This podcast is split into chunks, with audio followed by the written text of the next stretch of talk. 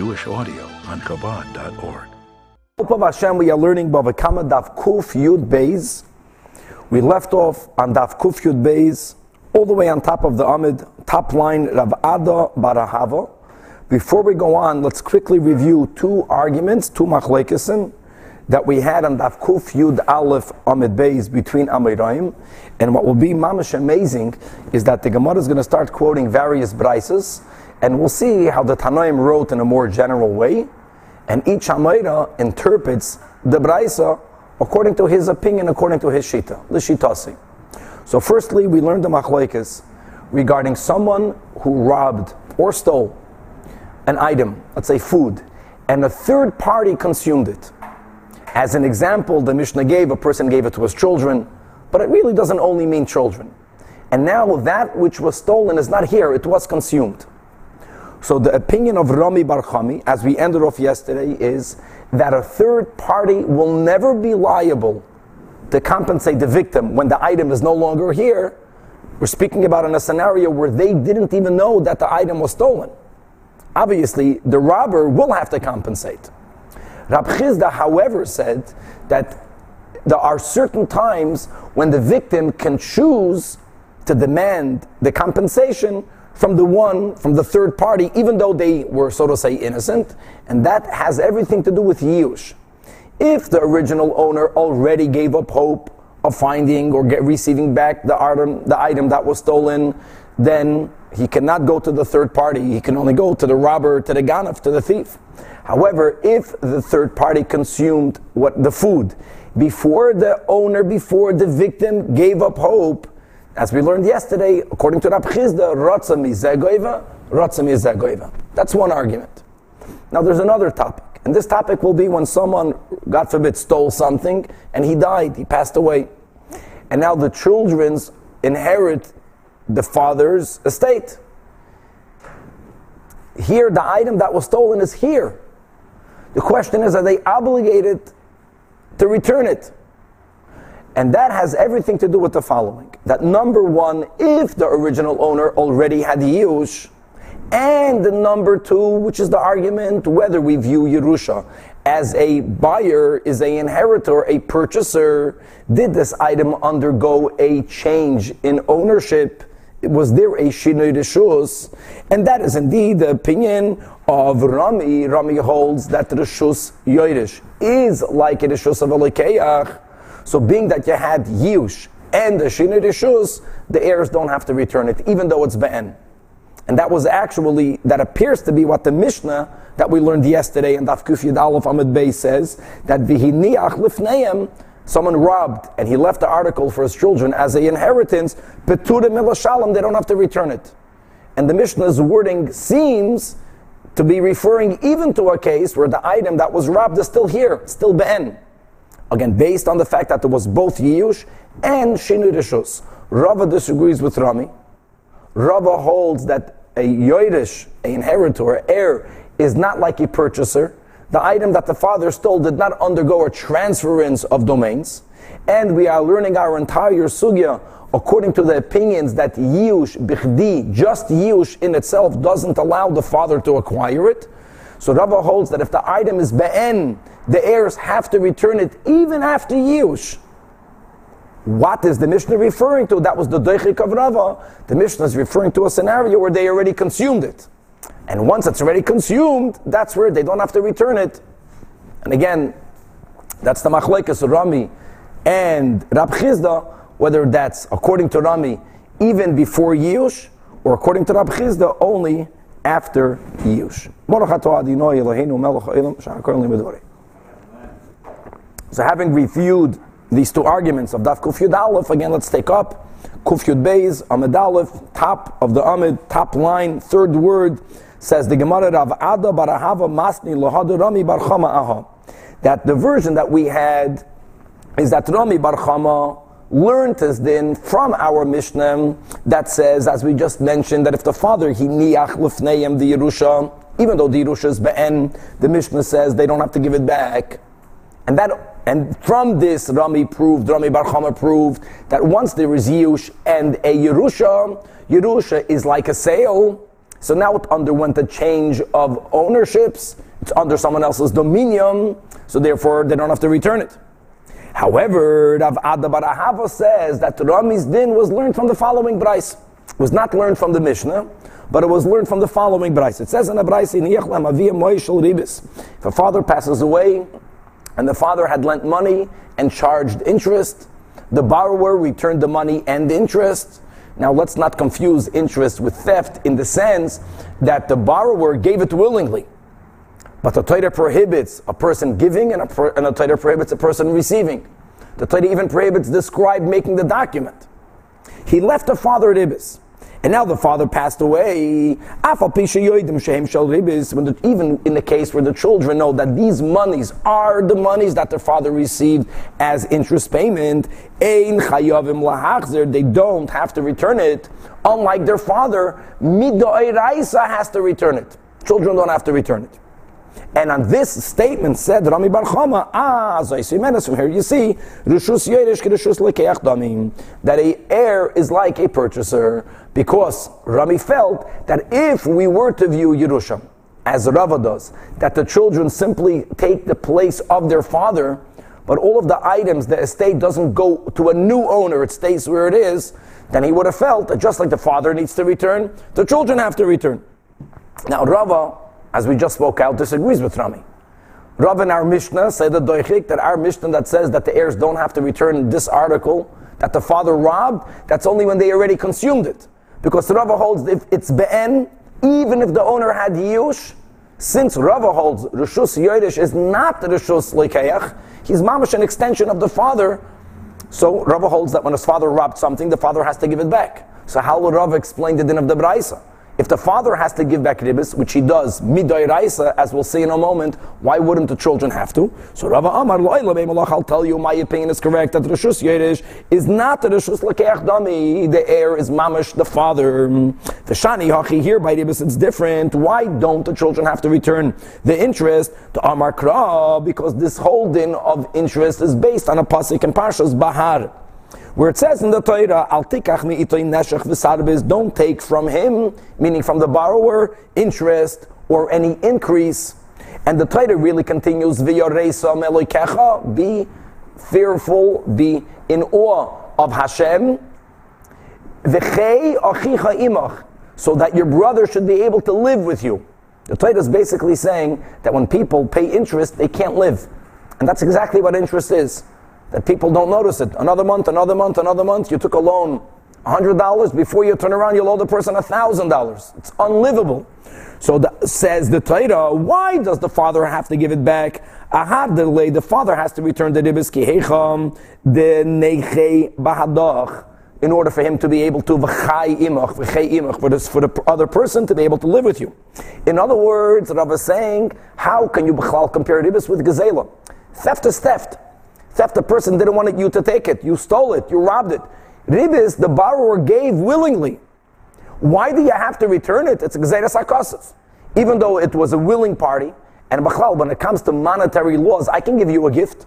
I can forgive a debt. Normally, the rule by money is we can make any agreement that we want. If we both did it willingly, it's valid. But here, the trader was machadish. Even though both parties are willing, you have to give it back. Who did the trader demand to give back? The father.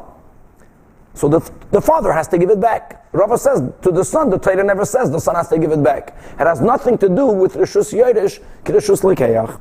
Lidi day for the father himself, Kamazale Rachmana. Hashem says you got to give it back. Libidei, like Kamazale Rachmana. So therefore, it doesn't contradict Rava saying he agrees with the Braisa.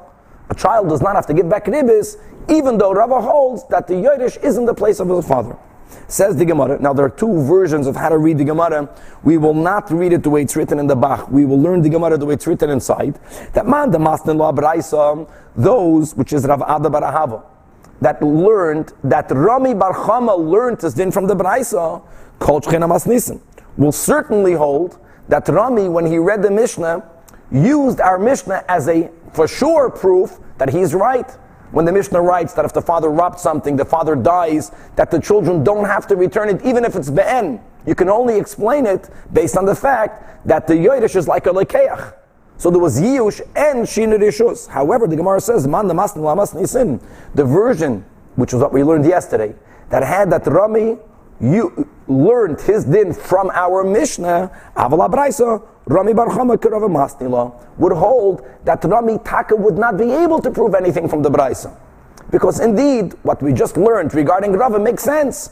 This Braisa doesn't necessarily have anything to do with the topic of Rishus Yerish, Rishus Lekeach. The Braisa has to do with the unique rules of Ribis, in which the Torah says, even though people are willing to do it, the whole Ribis doesn't make sense. When it comes to rentals, if I have a car, can I rent to you my car? The answer is yes. Schirus. Think about it. Why isn't that Ribis? Because what, what's a rental? I'm giving you my car for 30 days, you're paying to use it, you're giving me money to use it, and then you're giving me back my car. So the Torah, for some reason, says money cannot be rented because the people who do take interest, they look at money that way. Money is an item that they're leasing, that they're renting. I'm giving you this, you know, you need, you need money, you need capital. Money makes money. Here's a million dollars. You're going to give it back to me, but not now, in a month from now. Give me rent for that. The whole thing is a Gezerah Sakosov, and the Ikir is that every party is doing it willingly. The Torah says you're not allowed to do it. The Torah says more if you did it, give it back. That the Torah only said for the lender himself, not for the lender's children. Right.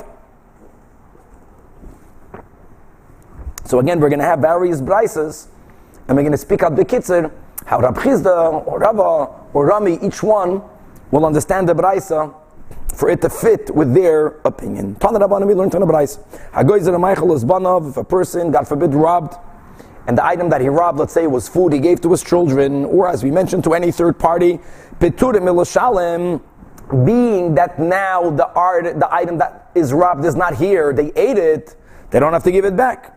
Now, one second, according to Rav Chisda, they only don't have to give it back when the owner had yush, as we just spoke out, because if, even if they ate it, it's not the end. If they ate it when the owner did not have yush, the owner, if the owner wants, if the victim wants, he can go and demand payment from the children.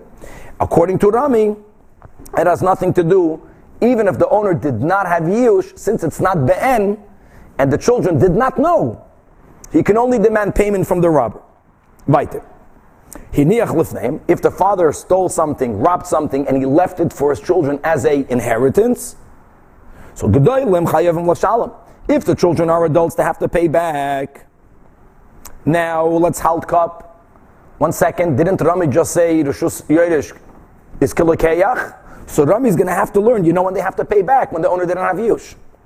Because even according to Rami, Shinui Rishus in itself is not enough. You need to have yush and Shinui Rishus. So this Braisa will be there's no yush.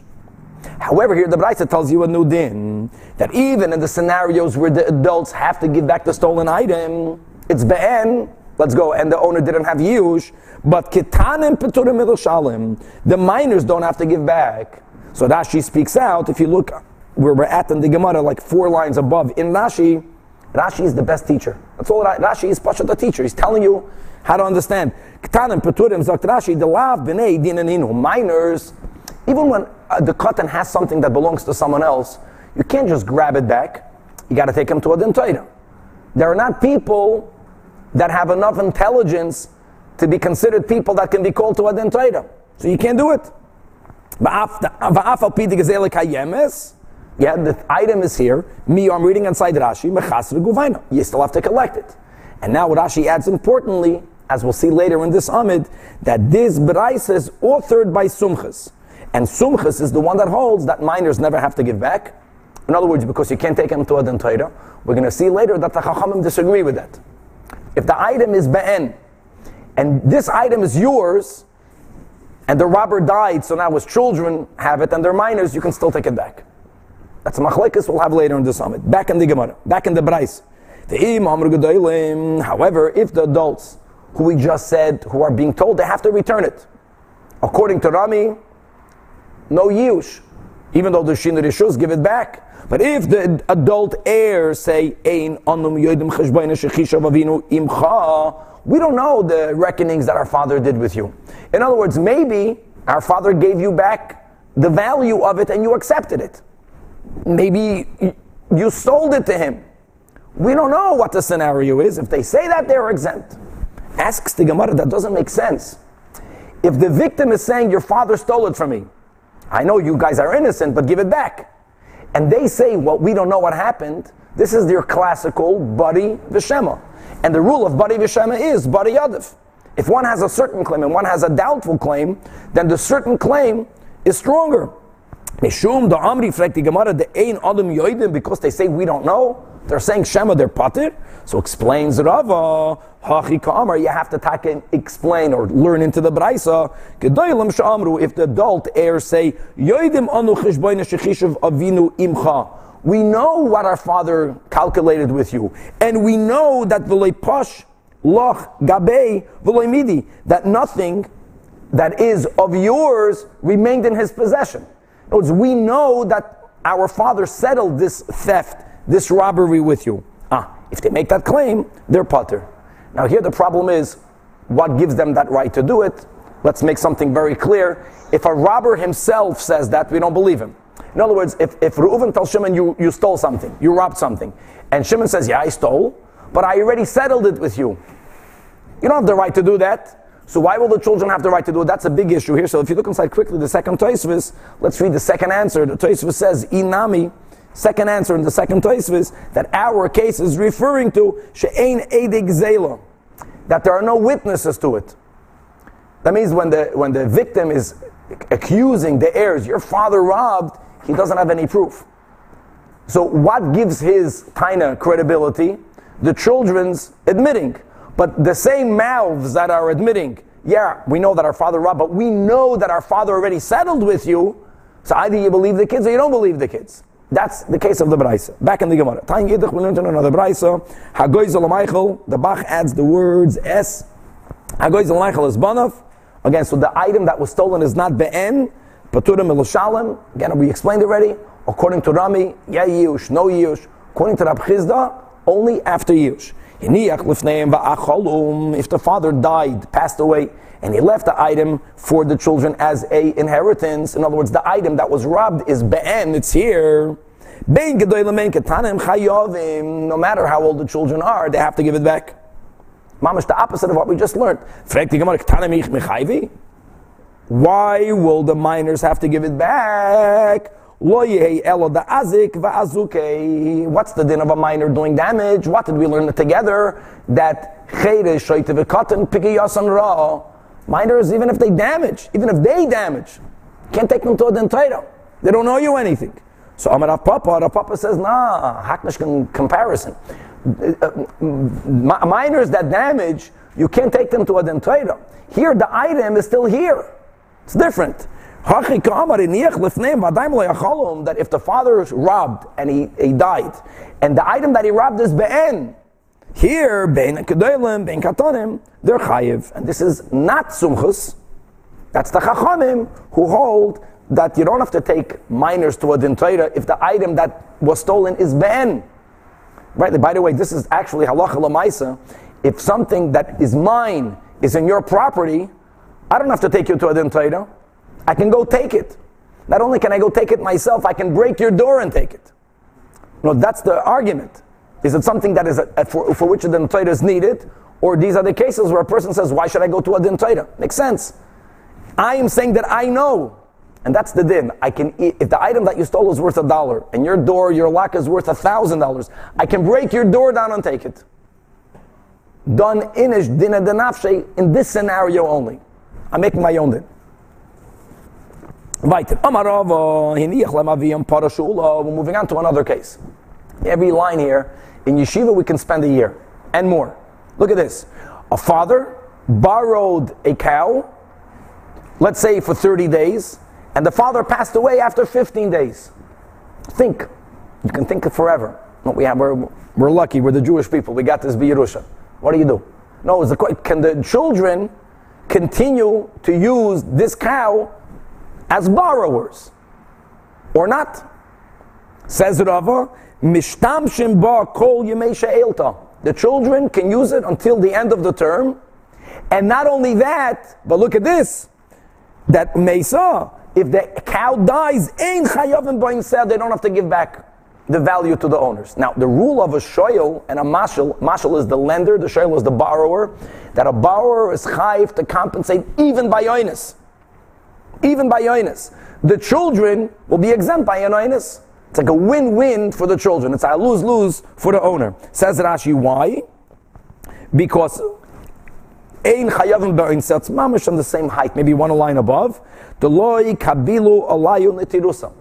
Because the concept for someone being chayiv to compensate, even by an oinus, is a chiddush. Why is it so? I did nothing wrong. It was a freak accident. Because when I borrow something, that was my agreement. Who borrowed it? The father. So ironically, the children get all the rights from the father. They get the schusim, but they don't get this level of achrayas. Here you have a case where you can have a schus without achrayas. That's an Americana Gemara. People like it like this. Now, says the Gemara, um, however, what happens in other case? The children inherited the cow. They had no idea it was borrowed. They thought it was their father's. And they go and they shecht it and they eat it. Now what? Rava says another leniency. We cannot call the children a mazik. If the child is a mazik, you have to compensate. Adam that's mazik, even ba'inus. They're not a mazik.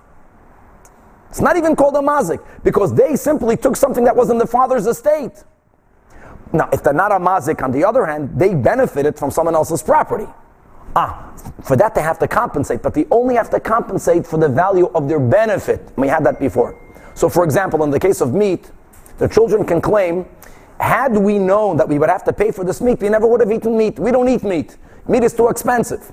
But the sages say that people who don't consume food because it's expensive, when there is a sale, they would buy it. How much of a discount is considered a discount that people would say, even though I don't eat meat, but this meat I'll eat, if it was one third cheaper? That's enough. So says Rava, Mishalmim, may basar bezoil, that you take that meat, you make believe it was on sale, you know, vadai, they would eat it even though they normally don't eat meat to economize money, and that two thirds of the value of the meat they have to pay to the owners. Says Rava, and now this third statement is either qualifying the case of an inus or it's qualifying the case of them shechting it and eating it. That if if the father left property which is leaned to the to this cow that was borrowed, then chayovim l'shalom they have to pay. Now says the Gemara, ika the Those there are those who learned that this final closure of Rava refers specifically to the first case, that if they, an oinus happened, the cow died, even though the children did not, were not makabel nitirusa, here they'll have to pay because the land is leaned for that. If they and other people that learned this final statement, that if they shechted it and they ate it, if the father also left them land, then they have to give full value of the cow back to the owner. Will hold seifa of course, because the Reisha is speaking about a case where they did nothing. The cow died by itself.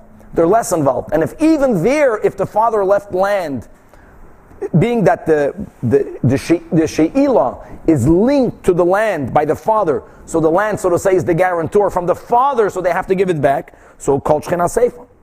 However, if that would be the case, then Rava will not agree with Rav Papa. And that's the key here. When someone borrows something, and the Torah says that you're chayv even ba'inus, how do we look at it? One way is, let's say that I borrowed this from you. Let's say this is worth a dollar. That I'm chayv a dollar right away. That's why I'm chayv ba'inus. Elamah, if I give this back, even the better. But if I don't give it back, I owe you the money immediately. Were we to look at it that way, then it makes sense, which is what Rav is saying. Because the father borrowed the cow, he had land. If he owes the value of the item borrowed and the land is lean towards it, which is that's the case in all debts, so then the father's land already belongs to the, to the lender. So that's why the children have to give him the land. Rav Papa says that when I borrow something, I don't owe you any money. The item is yours. You gave me permission to use it. Only if it gets damaged from the moment of damage and on, now I owe you the money. And being that the damage happened not when the father was living, and it was an oinus, and the children did not accept, accept upon themselves to guard it, so that Papa would hold that even with land, they would not have to give him back the value. however, says the Gemara, there are those who learned it on the Seifa, that Rava only said that if the father left land, and if the children shechted it, that's worse, they did something. They, did, they, they were innocent, but they shechted it. That is where they have to pay him full value based on the father's land. And, but it wouldn't go on the Reisha. Um, because Rav and Rav Papa will have the same opinion. Where did Rav Papa opine? The Amar Rav Papa. Rav Papa was speaking about the following case that Para If a person already stole a cow, what's the din of Geneva Chevra Geneva? Chayv to pay back the Keren plus kefil. And this person shechted it on Shabbos. Now we learned many times together that when a person does one act for which a person is chayiv misa, you don't get misa and also have to pay a financial penalty. We also learned that kam lei b'derabba minei, we learned shitas Rabbi Meir, I think in the Lamed, in the Lameds, Rav Meir says kam lei b'derabba minei is only said on keren. It's not said on a knas. If a person stole it before Shabbos, so then they're acting, their shchita doesn't oblige them to play the principle. The shchita is instead of only paying kefil, if it's a cow or an ox, pay another three times because it's a total of five. We don't say kam knas. So even though they shechted it on Shabbos, for which the chayv skila, they got to pay the five also. Shakfar. However, says Rav Papa, if a person borrowed a cow and he shechts it on Shabbos, Ah, so we're going to learn the first Pshat and Rashi. So before you chayiv the knas, you have to be chayiv the principle. The principle you can't be chayiv. Why not? Because the same act that is an act of robbery is also an act of chilul Shabbos. If it was done by mezid, you chayiv skila. So you putted. You, you don't pay anything. You don't pay anything because if there's no keren, remember that Hashem says pay back four or five times, not three or four times. For a cow, who you steal, and the shech, you got to pay five. If you don't pay five because you don't pay the keren, you don't pay anything. Now says Rav Papa, ah, if you're going to view something that's borrowed, that the moment you borrow it, you already owe the principal, then even if you check that on Shabbos, you would be chayiv. Because the keren, if you would learn that the chiyuv of the keren comes when you borrow it. If I borrow this from you and I already owe you its value, Elamaf, nothing happens, I can give it back to you. So then even if a person borrowed something and shechted it on Shabbos, they would be chayiv to pay. Is araya, that's not that way. That's Rav Papa, that when I borrow something, I don't owe you any money. The item is yours. If something happens to the item, now I owe you the compensation of that. Let's go weiter. Tana it. We learned in a Braisa, we're um, quoting a pasuk in Parshas Asham Gezelois, the person who, st- who owes money, no matter why, then they swear falsely, exempting themselves. Then they are maida. So the Torah says, gazal, they should return that which they stole. And the Torah adds the words Asher Gazal, Matam Asher Gazal, says the Braisa Yachzer Ke'en Gazal, that you have to return it only if it is Be'en. Only if it's here. If it's the way you stole it, give it back. Which implies what? If it's not the way you stole it, then you don't have to give it back. Obviously, this cannot refer to the robber. The robber, if the robber steals something and then he consumes it, what, he's exempt? So this must be speaking about a case where a third party consumed it. That's the source. That if I steal something, God forbid, and someone else eats it, they don't have to return it because it's not Ben. And again, Rava. According to Rav Chisda, if I did not have Yush, then even the third party can be told payback. This pasuk is after there was Yush. However, in Yechlefneim, but if it is Be'en, if it is here, that means a father robbed and then he died and he left this as a Yerusha. So here we have the Machlekes Chachamim and Sumchas. So the Chachamim hold Ben Gedolim no matter if the children are adults or minors, even if they're minors, you can't take a minor to a Din You don't need a Din the owner, the victim says, that is mine, I want it back. You gotta give it back. Sumcha says, Why? Because you still have to collect it, even though it's be'en, and you can only make a collection through a din. To have a dintaita, both parties have to be present. The minor can be biologically present, physically present, but his mind is not present because he doesn't have a mind yet. So you have to wait until he becomes an adult, and now we'll go into this topic with a story that Bar Chamud Rab Yirmiyah. Rabbi Yirmiyah had a father-in-law who had a minor son. So the son, the bar of the father-in-law of Yirmiyah, he was a minor. His brother-in-law. Now, Rabbi Yirmiyah's father-in-law, a, a son-in-law doesn't inherit. What happened here was is that the father, the father-in-law passed away. Rabbi Yirmiyah was trying to take possession of one of the homes of the father-in-law, claiming that he previously had bought it from the Shver, or he got it as a gift. We'll see soon what those proofs would be. And the minor son was not letting him. Tarak Gale, the door was shut. The minor son did not allow Rabbi Yirmiyah enter that house. I got a problem. Again, Rabbi is claiming, one second, I, a couple of years ago, I bought that from your, from my shver, where he gave it to me as a gift. And the son is, the minor son is saying, no, my, uh, my Yerusha. Classical issue. Also, the comment Rav Avin. Yeah, they came in front of Rav Avin. Rabbi Yirmiyah came to Rav Avin. So Amar, so Rav Avin says, Shaloy Teveya, the son is demanding something that as a given is his. It's part of the father's estate. In other words, there's nothing you can do. As we'll see in a moment, you can't even take him to a din Torah now because he's still a minor. So Amar Lay said Rabbi Yirmiyah, but however, I have witnesses. He told the, the Rav, Rav Avin, I don't have a document that I bought it. I don't have a document that I get, got it as a gift. But we're going to learn, God willing, in Bava Basra, the concept of cheskas gimel shanim. That if someone is living or using a piece of real estate for three years or more, even if they don't have the document, that in itself is a proof that they bought it. Why don't you have the document? Because the person says that I have to keep the document forever. I'm here for three years. No one protested. That's because it's mine. Amalei. So it tells Rav Avin to Rabbi Yirmiyah, very nice that you have witnesses, that you have a chazaka. But for that you have to have a din Torah. The chimekabelim edim, turning to the Avkuf Yud Beis Amid Beis, Bifnei Baldin, can we a Beis and accept witnesses if both parties are not there? Again, the miter, the Gashmis, he was there. But halachically, he's not there. He doesn't have das yet. To which the Gemara asks, so Rabbi Yirmiyah was fighting, it says, V'loi, we just learned the price. If something is stolen, the item stolen is be'en, the house was be'en, then even though a minor is the heir, you can take it from the minor. Yeah, so here we quoted the Braisa. But he quoted the Braisa that in this same Braisa, Sumcha says you can't. So Amalei, so Rav Avin tells Rabbi Yirmiyah, they machloikas Sumchas b'tzitcha. Like you're quoting a Braisa and you're ignoring Sumchas. Sumchas in this Braisa says that by a minor you can't do anything. Problem is that Rabbi Yirmiyah has a good taina. That Sumchas and the Chachamim, Yachid v'Rabim, you're, you're siding with the, with the Yachid, Amri Rabbi Yirmiyah says that Ichbal Kula Alma, that everyone gang up in the whole world, V'koyik Sumchas, to accept the opinion of Sumchas, La'afku'an Lididi, to push me out. Why don't we pass like the Chachamim?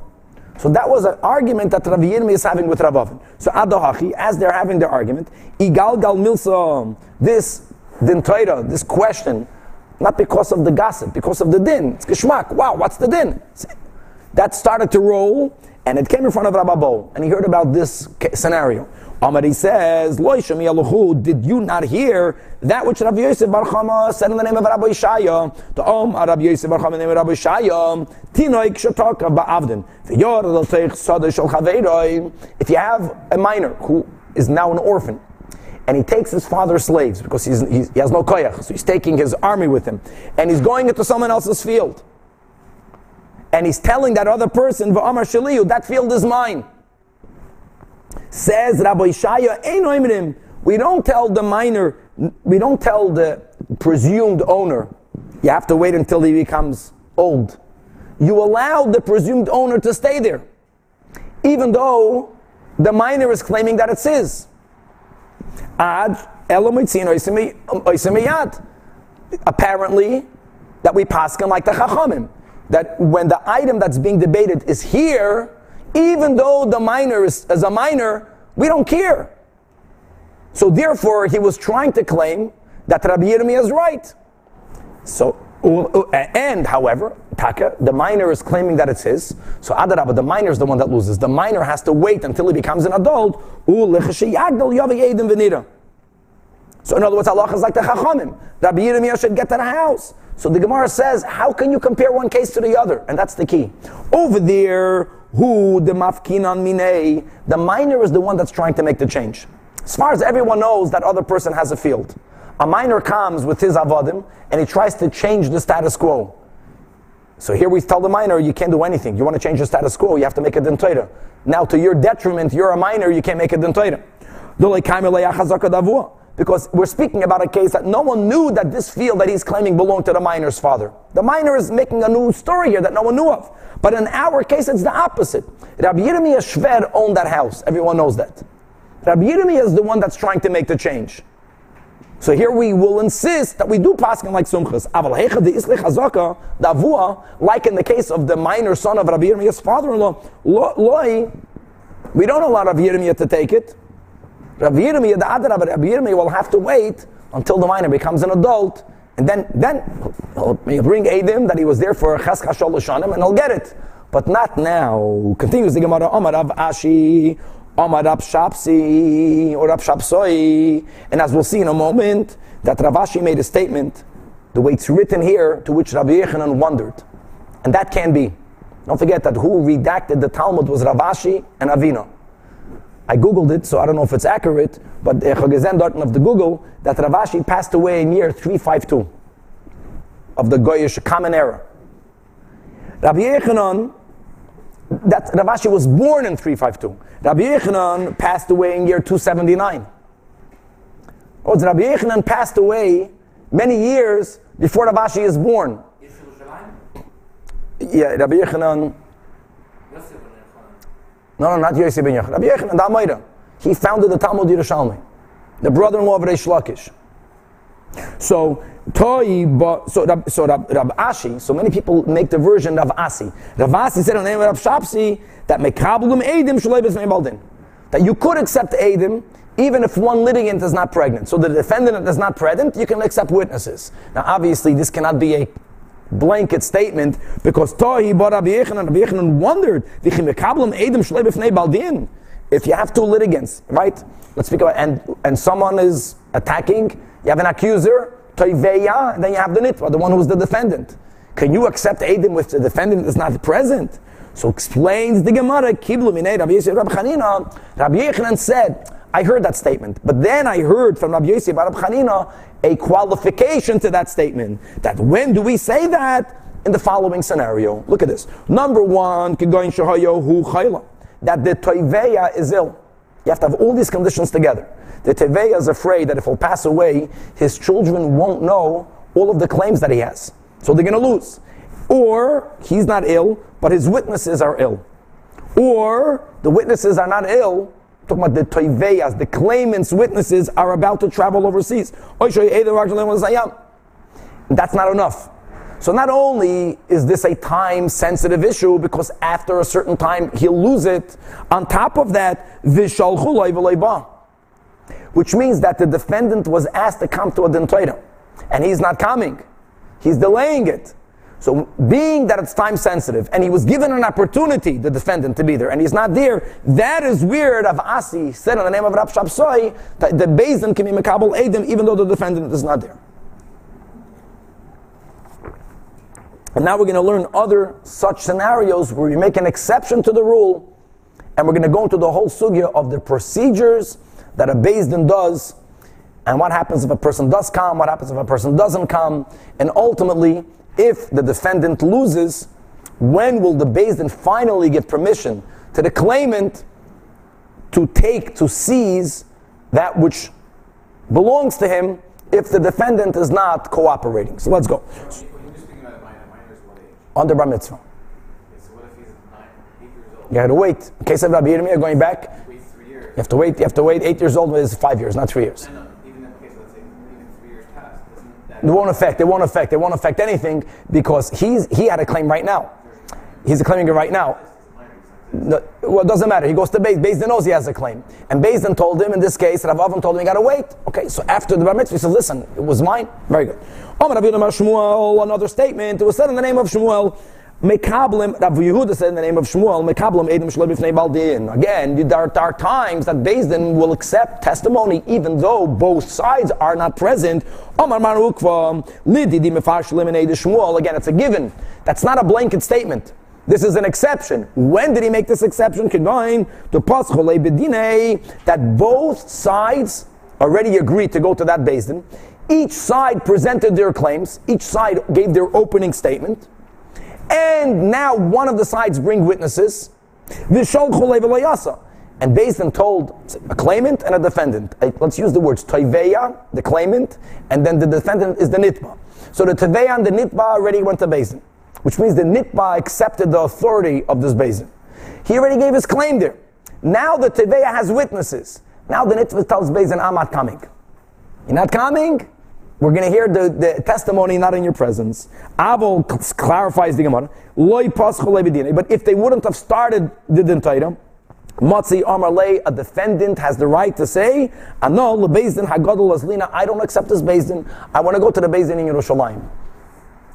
Now, we're not learning halacha lemaisa, but there is a certain power that someone who's being called to a din Torah has by saying, okay, you want to call me to a din Torah? Okay, I'm not going to run away from a din Torah, but I want my Rav. Okay. In fact, the Gemara, one second. Iyachi, the right, look how far, the right that a, that a defendant has to say, I want to go in front of a greater Din, the Gemara is saying should even apply if they started the din Torah. Can you imagine?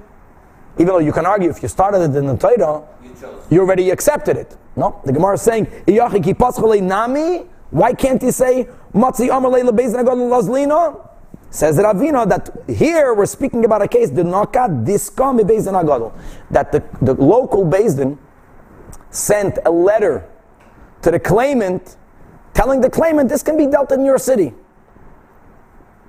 So now that you have such a letter, even with such a letter, if they wouldn't have started it in Torah, then the nitba can say, I, I don't, so what? I, I, don't want. But now that there is a letter from the Beis Hagadol, that says that this should be tried in the local basin, and he already opened up the case, and in middle, he starts to feel not good, so he starts to ignore the Basin. Basin calls him. If he doesn't come, they continue proceeding. They proceed with the Din Torah. The local one, even not in his presence. Let's move on. Omar Rav says Rav another rule. Mikaimin es ashtar baldin. You you certify, you notarize a document even if and the losing party, the potential losing party, the defendant is not present. Now we had this a lot, I think in Ksubis, the whole sugya of Kiyum Shtaris. Our sugya goes according to the opinion that midoy raisa, you don't have to certify a document. That's pshat. I have a document, two witnesses signed in it, and it says that I lent you money. What can be one of your claims? Mizuyev. I forged it.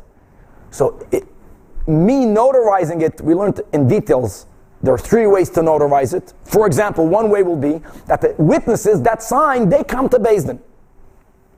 Now, whether that is needed, and they tell Din, no, we signed it, we're going to follow the opinion that says that it's only needed midrabanan because midoiraisa edim hachasumim alashtar nase kemi shenechkira edusam bebezdin that the fact that there's a document that it's a kosher document and witnesses are signed midoiraisa it's as if the witnesses are here you have to notarize it. So on this says the Gemara, since Rav holds that notarizing a document is only a rabbinic requirement, you don't need the defendant to be present. You got to do it, but you don't have to be present. Rabbi Yochanan says no. Even though Rabbi Yochanan will agree that Kiyum Shtaris is midrabanan, but the need to proceed in a basin only in front of both sides is so important that even to certify a document, you need to have the presence of the other side. And again, there are exceptions. If the other side doesn't want to come and it's time sensitive, but as a rule, you need to have both people present. I'll give you the reason for Rabbi Yochanan, because since it says in the Pasuk, we're going back finally to Mishpatim, to the Dinim of Bava Kama regarding a Shoyd Hamuad, if people still remember that, that, that he was forewarned in front of a Beis Din and the owner still didn't guard his ox, and it already gored for three times, now it's the fourth time, or two times, third time. From here we learned that Yavi Dal Shoyroi. Who had Olive means he was forewarned in front of a basin. And this forewarning and the, the, procedures has to be done in front of a basin. So that's the source. Whenever there is any sort of claim, you got to do it in front of a basin. Amar Rava says, Rava Hilchasim, Mekayim Esashtar, we paskin like Rav. Again, Kiyum Shtaris is only Midrabanan, and even shaloi b'fnei baldin, even if the borrower is not present, we're only notarizing the document. That can be done even without him being there. And more than that, now we're going into another case. Even if the borrower is standing outside the court and he's shnaying, saying, guys, this thing is not true. Either it's a forgery or I have proof that I paid him back. I'm sorry, if he's shouting that it's a forgery, that's when we can notarize it even though he's not on Din. They tell him, we're notarizing it. So he's trying to protest against it. He could be inside Din, it wouldn't change anything. Even though he's not in here, we can do it. However, the E Amar, but if now the borrower says, Nikita Lizirna Adamasina Sahadi, I will bring witnesses that will somehow disqualify this document. What do we do now? I can disqualify it. Says the Gemara, Naktina, you give him the time. Now, how much time? That's the, what's vague here. So many people say, what is he saying? How will you bring proof? Where are the witnesses? So if he says the witnesses are in New Zealand, it's going to be a question soon. Today it's not such a big deal. But everyone agrees that up to 30 days you for sure give him.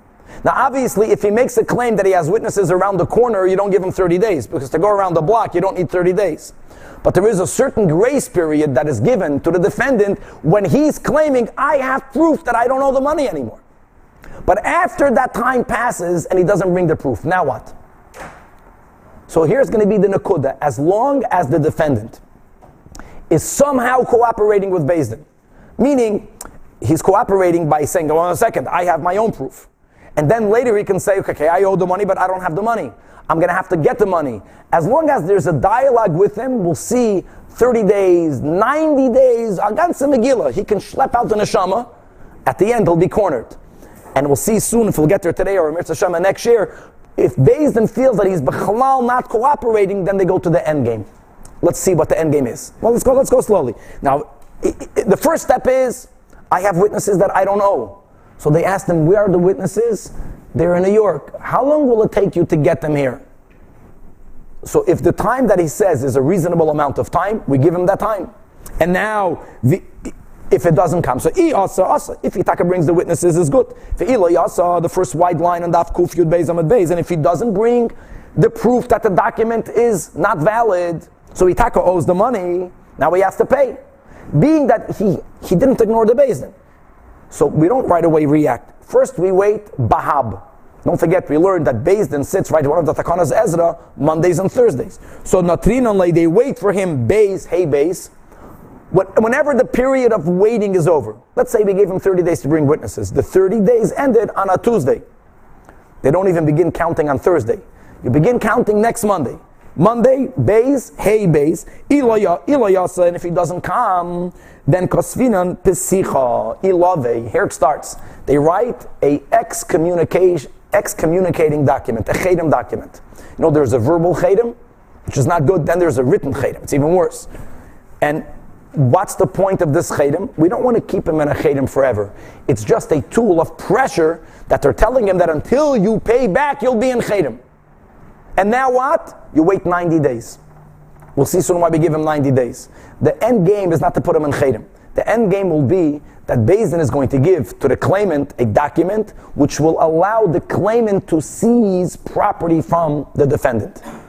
That's also not going to be discussed here. How do you, he doesn't just go in there and take a property saying, ah, this house is the value. Who says who? There has to be objective evaluators, but at the end, he'll have the right to seize. But you don't give him that permission right away. You first give the borrower time for him to get the money. He can borrow money, he can sell his property by himself. Why do we give him 90 days? Explains the Gemara. Telosan, Kamoi, the first 30 days, we don't, Din doesn't allow the claimant to go himself into the possessions of the borrower. Why? So we'll add with the Bach, the Amur, because Din says, Kotarach V'nezuf. The the guilty party is trying to borrow money. And it's a lot better for people to be able to get a new loan and pay back the old loan than to lose their property. Give them 30 days. After 30 days pass, Beis Din again has to give them the benefit of the doubt. Mitziyah. Nami They don't allow the claimant to seize his property because again the emur l'chura the Bach will have the same comment here. Dilma True, he couldn't borrow money. We're not going to give him forever to look to get a loan. We give him 30 days. And he made peace. He's not getting a loan. But now let's give the borrower a chance to sell on himself his property. The Let him give him the time to sell his property. So again, so for that you give him 30 days. Now what? Why another 30 days? Why the 90 days? Because Bezdin is going to say for the last 30 days, we don't allow the, the, the claimant to seize his property because the Amur Bezin says maybe he sold his property. But the buyer doesn't have money. So now we have to give 30 days to the buyer to go find money to pay for the property. But if after 90 days lo yasa, so look how much time he slept. First he claimed, I have proof the document is not, is not good. 30 days. After the 30 days, Bahab. After Bahab, 90 days. Okay, now we're up to the end of the 90 days. Why the 90 days? We just explained, Kosfinin adrachta anichse. Now is where Din writes a adrachta, that's called a seizure document, Rashi teaches. In other words, Din gives the claimant, you have a document which allows you to go into the property of the defendant and to take with evaluators the value of the money that is owed. Says the Gemara, Vahanamini, this shleparai is the Amarasina, is only because the defendant is, is somehow co-op, co-op, fakert. He might be playing games, he might not be playing games. But there is a certain level of cooperation. Abel, if from the outset the defendant says, I'm not coming, then we don't put him into chedim. The goal is not to put him into chedim. If Din feels he's completely ignoring the Din, we give the claimant a document of seizure. Then kosfina la'alter, then la'alter kosfina, you right away write the seizure, the adrachta document. Continues the Gemara of Hanemilvan, this is only, only correct that you give him the 30 days and the bahab and the 90 days bimilva. That's all because we're giving him 90 days because the defendant says, I owe the money, I don't have the money, I need time to get the money, I want to borrow, I want to sell. But aval b'pikadain, if the claim is not on a loan, the claimant is saying, my article is in your house. What do you mean you have to borrow money? I want my article back. So right away again, la'alter kosfin, and you give right away a Sidra document. Now, right away is not so simple, because if the defendant is saying, I have proof that I bought it, you give him 30 days to get that proof. You give him the first time. But after he didn't bring it, then he right away gets a adrachta. And furthermore, and when do you write an adrachta? Only, we're speaking about a case where there's a pikadon din Torah. Reuven tells Shimon, I gave you to watch, it's my car, give it back to me. Shimon says, you sold it to me. We gave him 30 days. And, I, and he couldn't bring proof that it was a sale. So now we allow Reuven to seize. You know when you do it? When, when Reuven, when the lender has his own real estate. No,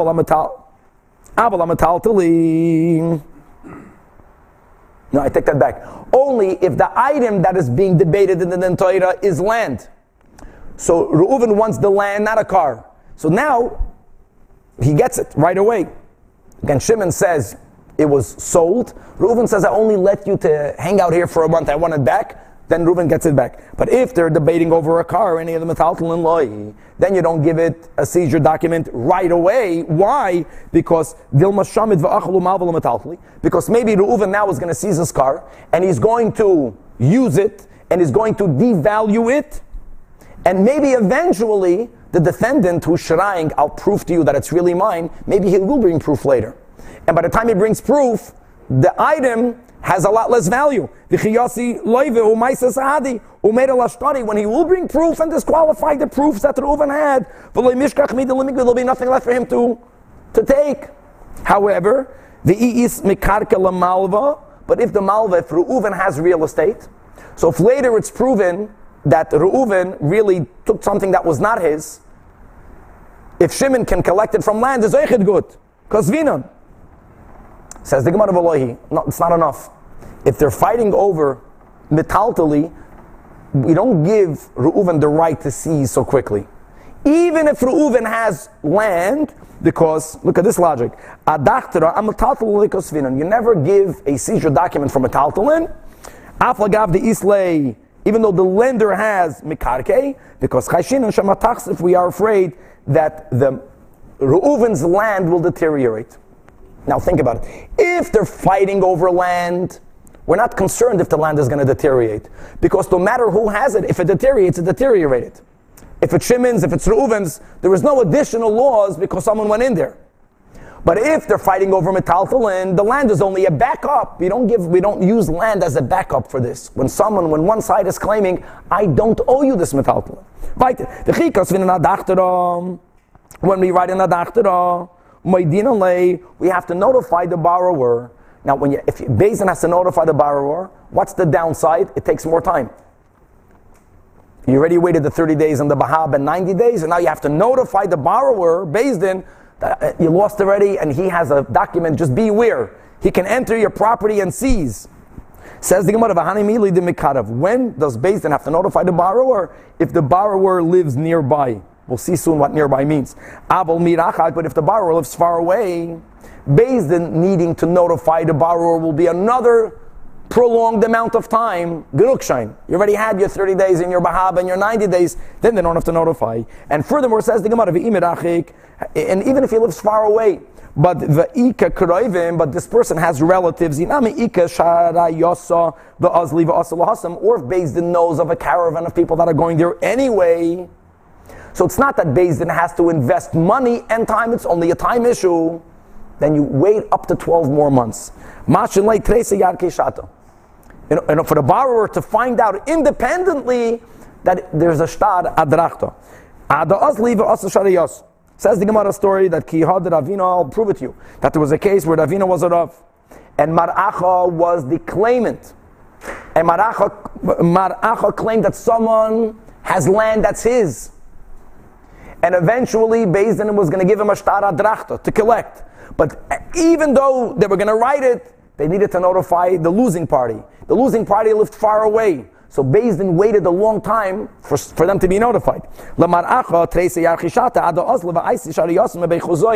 Until the, bar, the, the losing party who lived in Chayzoi found out.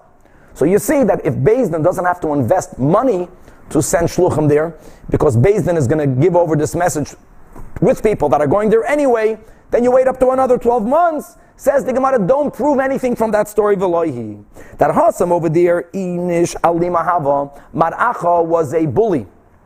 And the moment Maracha would be given the Shtara and he would seize the, the property, even if later that person would taka bring proof that he never owed the money, he'll never get it back. So that's why they were hesitating. They wanted taka to make sure, and they gave him like this more time. The moment Maracha would have gotten Adrachta, that's the end. Even if the other side would bring new evidence. meaning, but normally, normally you don't wait another 12 months.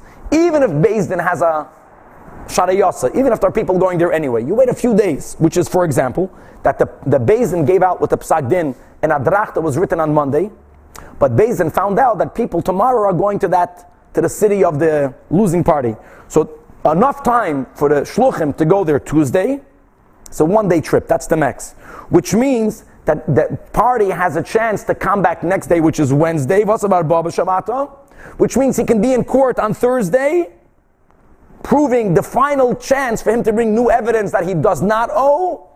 But if it's going to take more than another from Monday to Thursday, then after the 30 days and the Bahab and the 90 days, you give the Shtara right away. Let's hop another few lines. Am Ravina says Ravina.